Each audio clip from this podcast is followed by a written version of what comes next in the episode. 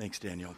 Oh, my name is Ron Cool. I'm one of the pastors here at Hillside. And the first thing I want to just say is thank you to all of you. Um, we had a great couple of days at the prayer summit. It was really cool. Thanks especially to all you who are involved. But to all of you, um, the facility was such a gift.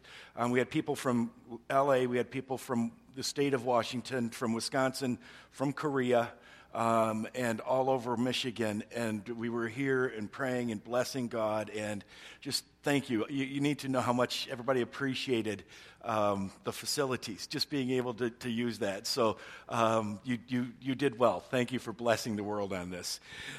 I want to give you a little context. I want to look at a story from Jesus this morning after the resurrection, and, and I want to give you a little context of where they were and of what where we are, because it's kind of similar in this. So, three weeks ago, we celebrated the resurrection, right? That Jesus Christ rose from the dead, and we, we just praised God that we looked at John 11. Jesus said, I am the resurrection and the life. I am the one who can give you new life. And at his resurrection, we saw that he destroyed death. And, and then two weeks ago, we looked at John chapter 20 John chapter 20, and, and we saw that in there. John doesn't just tell us that Jesus rose from the dead. What he gives us, he gives us different responses to that resurrection. And, and we said that, that John is trying to show us that believing doesn't come the same way to all of us. Oops, hold on. Did we get a little too far here? Two weeks ago, responses to the resurrections. There we are. Believing doesn't come the same way to all of us, all right? And so we saw that for, for the Apostle John the Apostle John, he just saw the empty tomb and that was enough. Mary, she heard the voice of Jesus. He called her name. The other disciples, they saw Jesus. He showed their scars. But Thomas, on that Easter Sunday evening, he wasn't there. He skipped church. Thomas wasn't there and he said, Unless I can touch him, unless I can feel this, I, am not going to believe. And then a week later, so one week after Easter, that next Sunday, the disciples were gathered together again and Jesus showed up. And Thomas believed. And the question is, how are we going to do and respond to the resurrection? So last week we had a snow or an ice day, and I, I, I, can tell you I now know something that, that maybe some of you have wondered about. I would imagine it's true. Teachers enjoy snow days way more than students.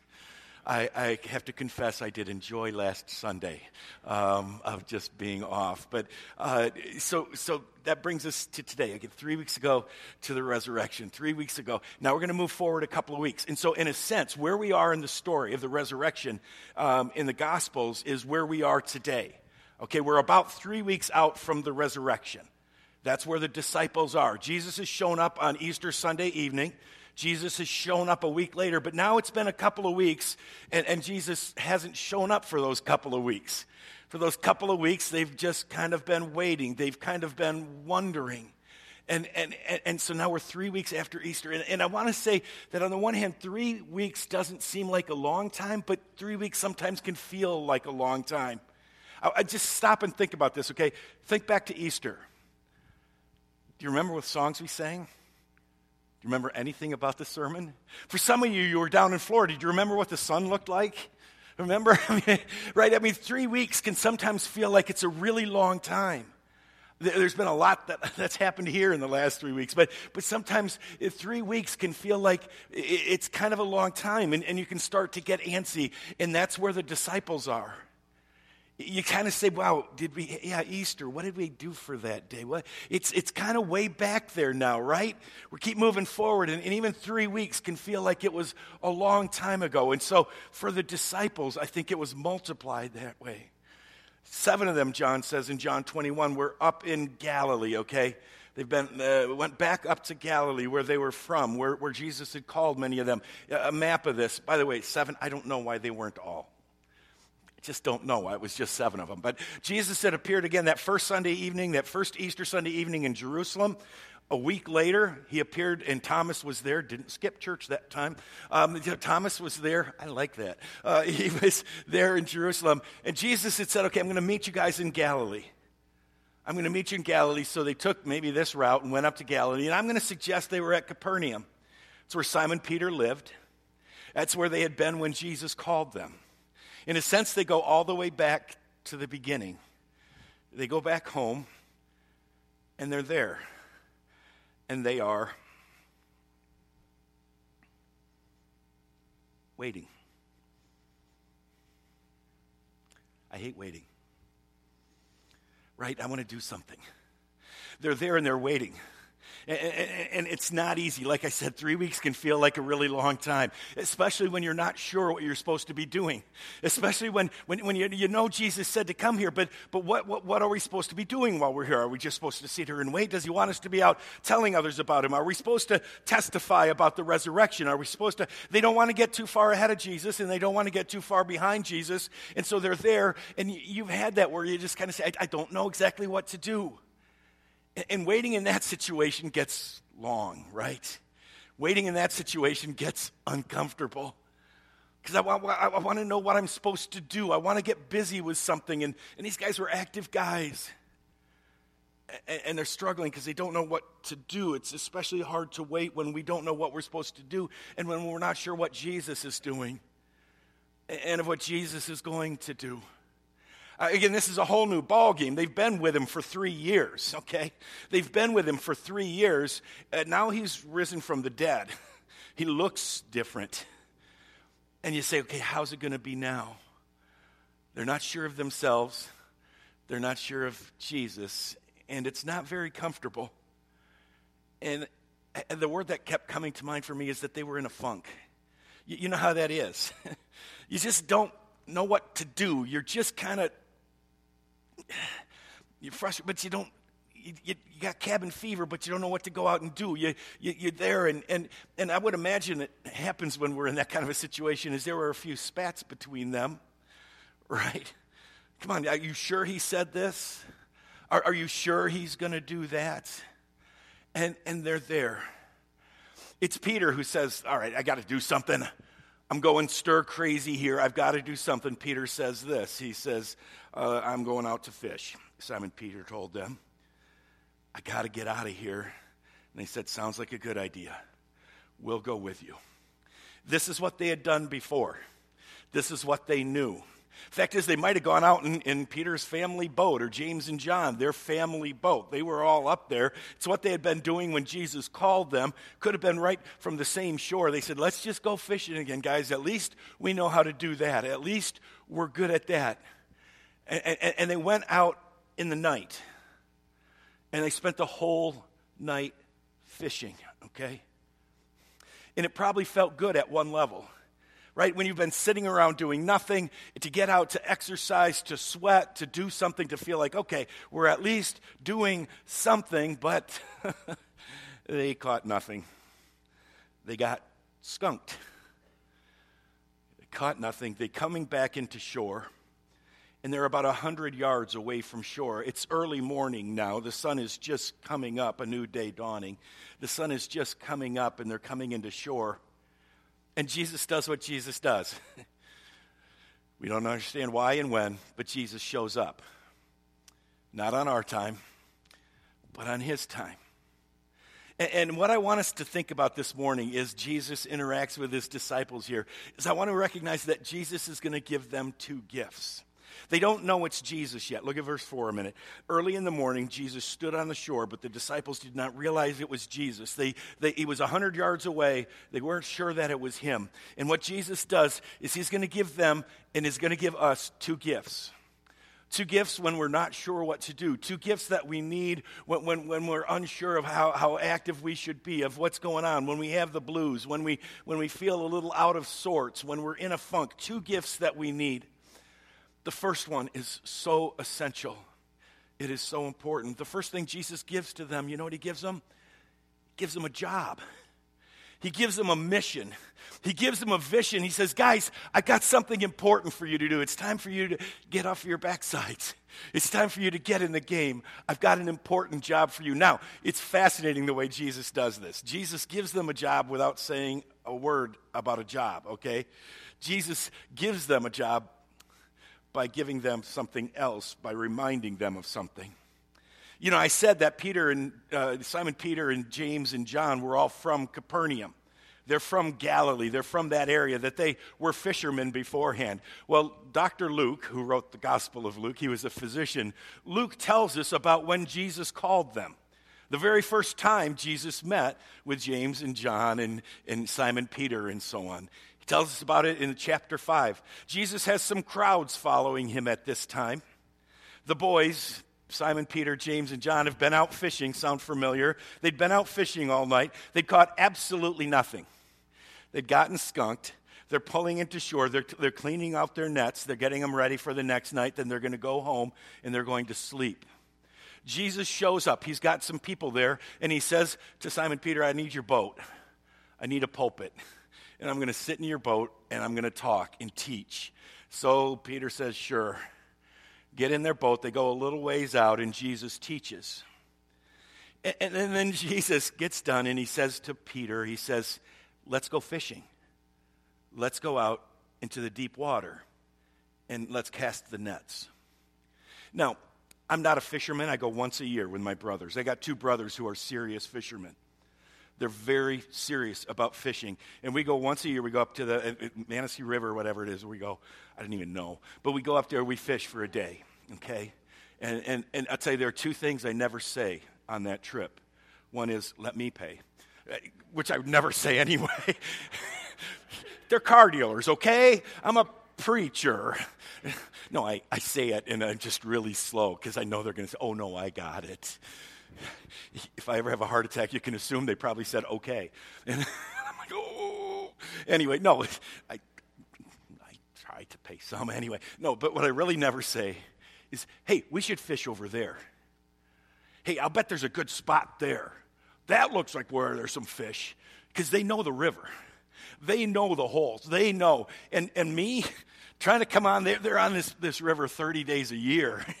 and me coming out and saying, no, no, this is the spot, they would not take kindly to that because I don't know what I'm doing.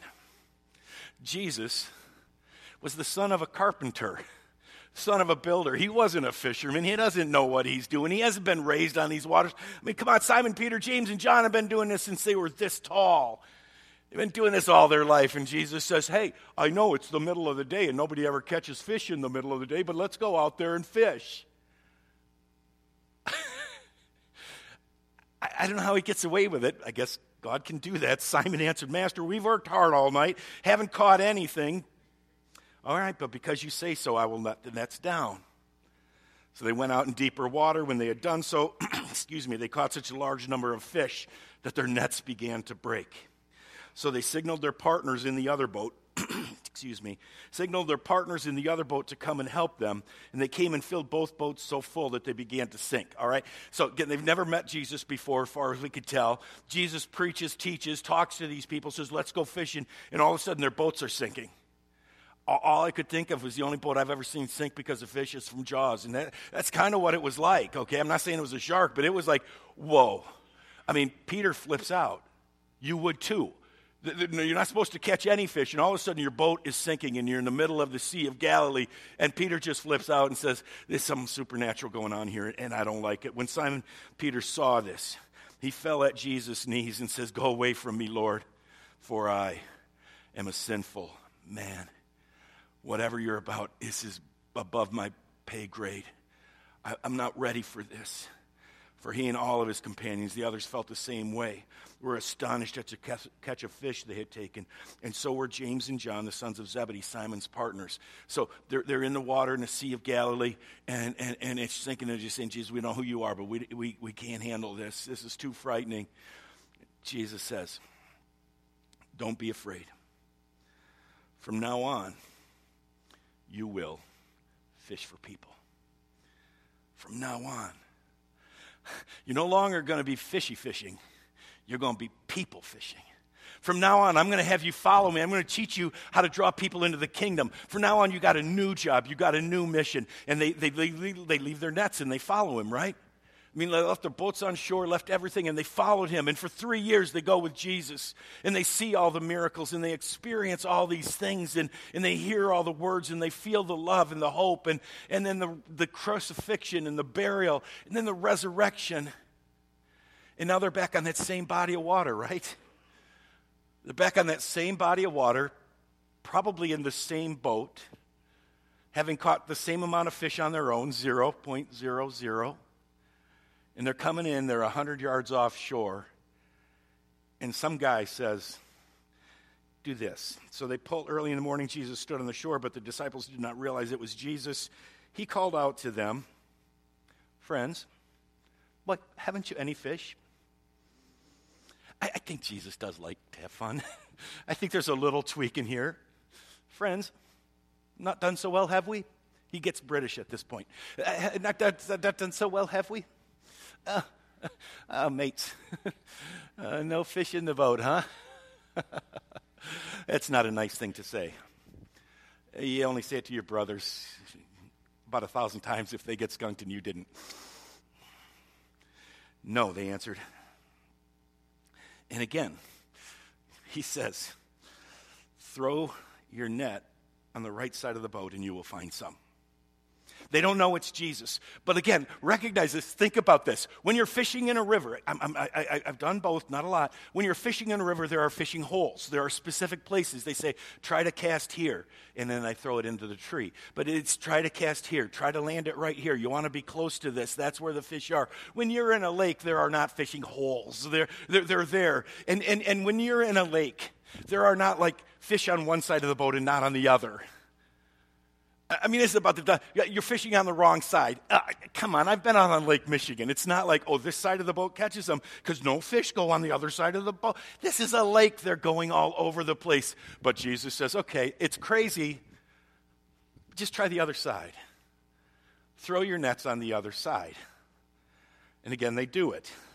When they did, they were unable to haul the net in because of the large number of fish. And it's John is the first one who goes ding, ding, ding, ding, ding, ding, ding. Uh, I think I know. We've been here before. We've caught nothing, had somebody tell us to do something different, and it was, it is the Lord, John says. The, the, disciple whom Jesus loved, that's his name for himself. The disciple whom Jesus loved said to Peter, It is the Lord.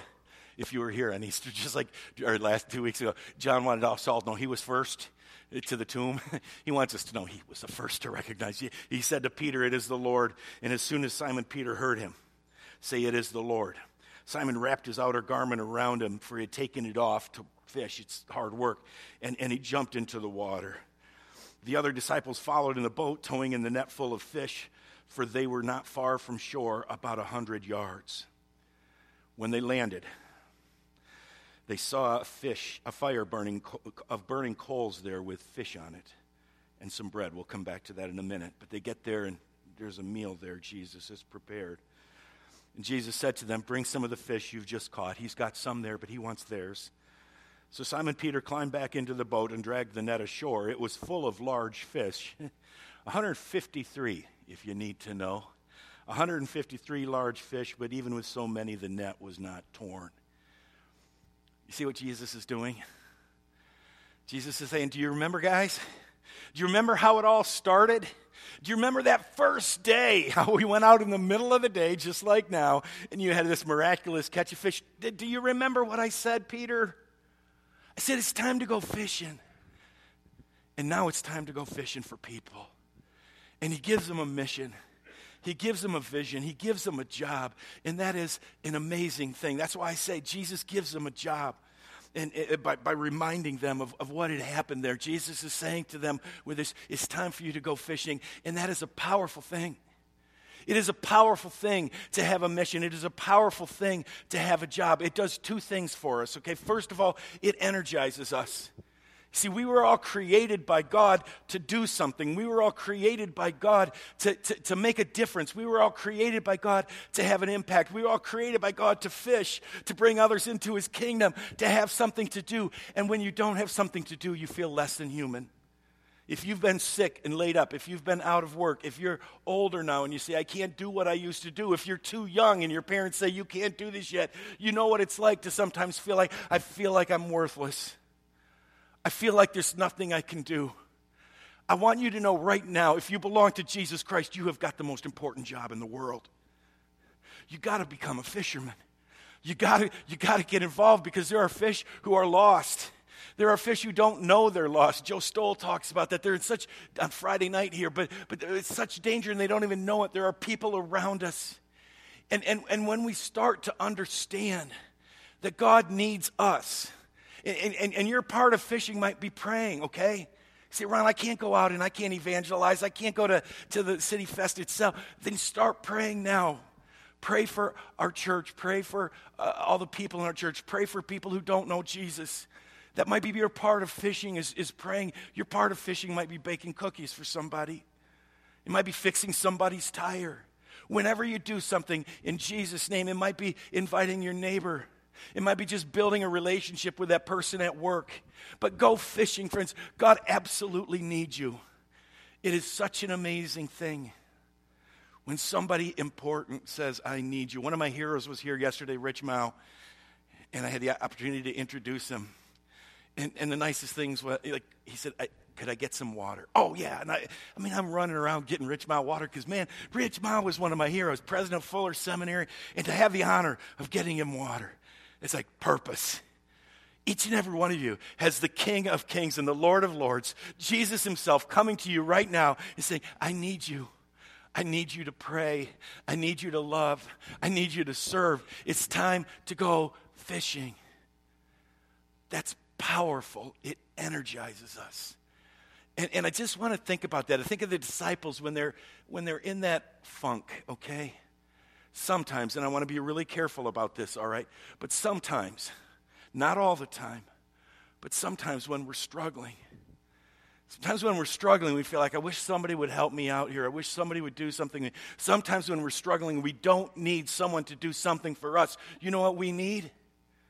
We need to do something for somebody else.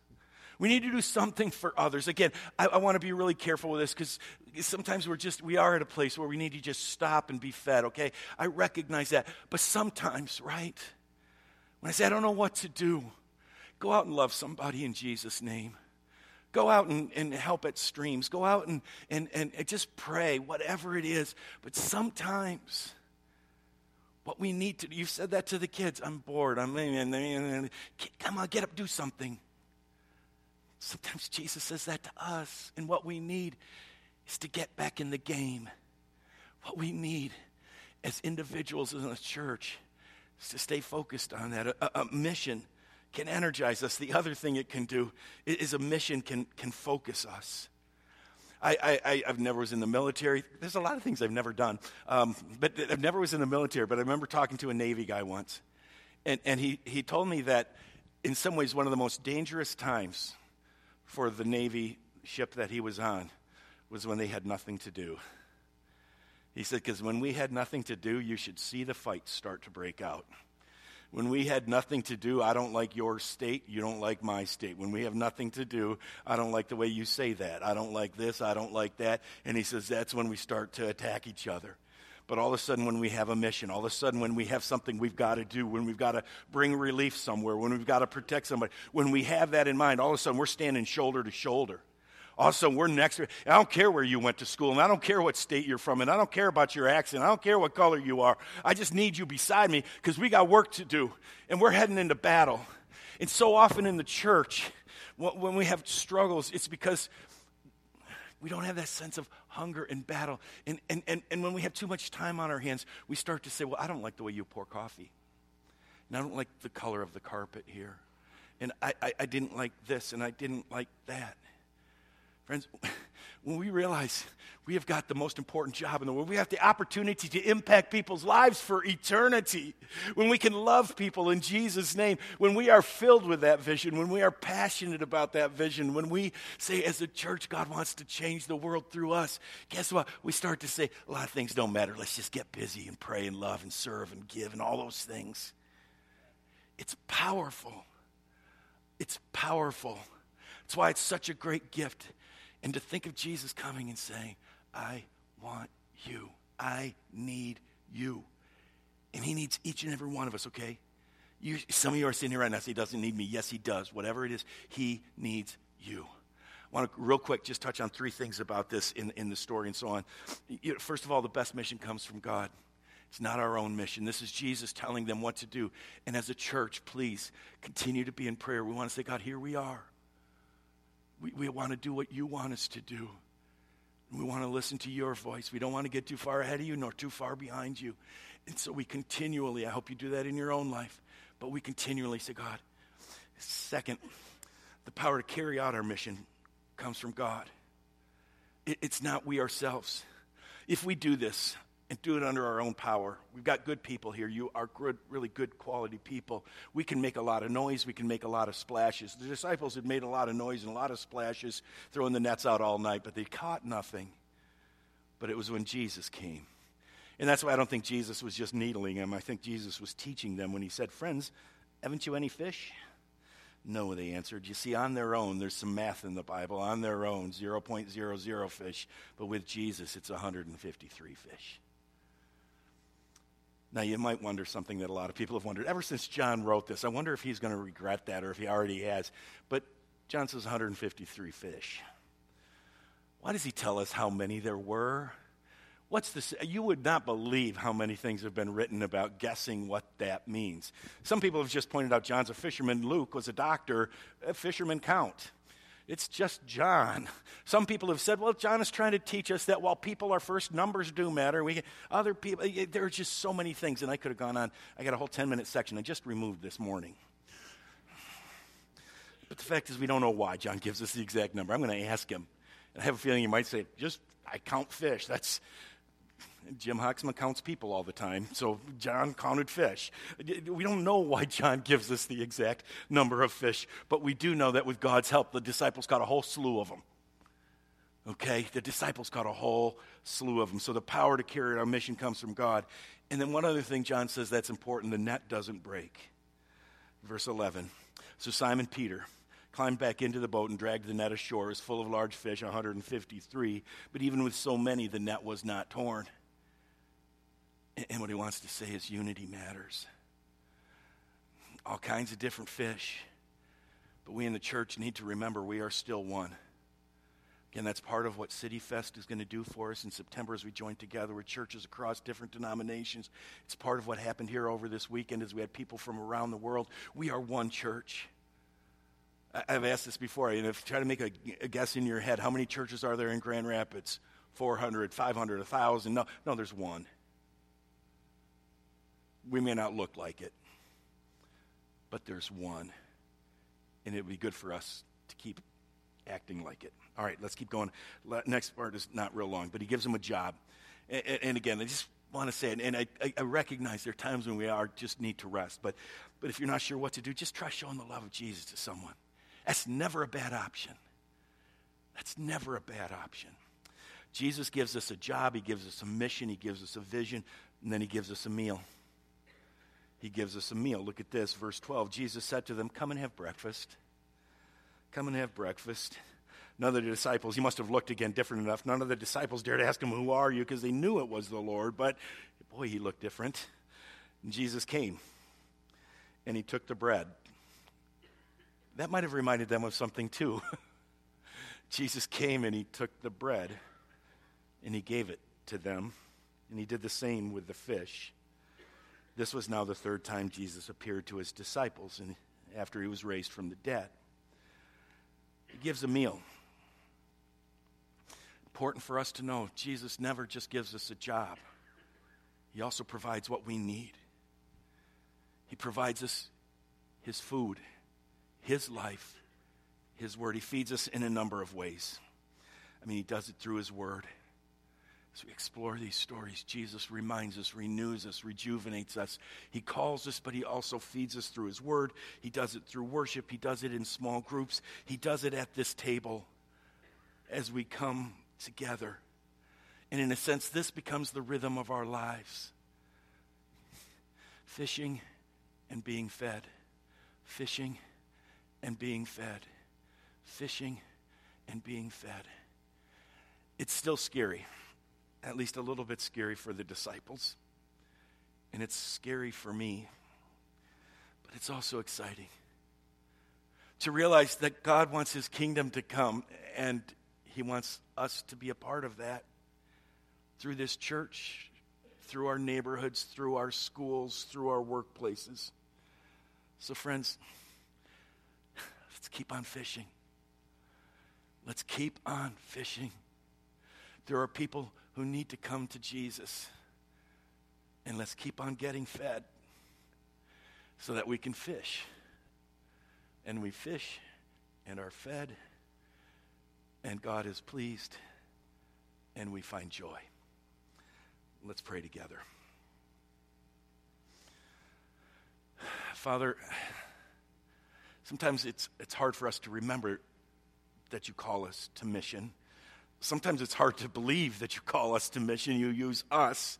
We don't have that many gifts, we don't have that many abilities. But Father, remind us right now that you want us to fish. You want us to be passionate about bringing people to your kingdom, about showing people your love, about growing your kingdom in all that we do and all that we say. And so, Father, we pray that you will renew vision here at Hillside. Father, we pray that you'll once again fire us up to remind us that we have uh, just the most important work in the world to do. And then now, right now, we pray that you'll feed us as we come to the table.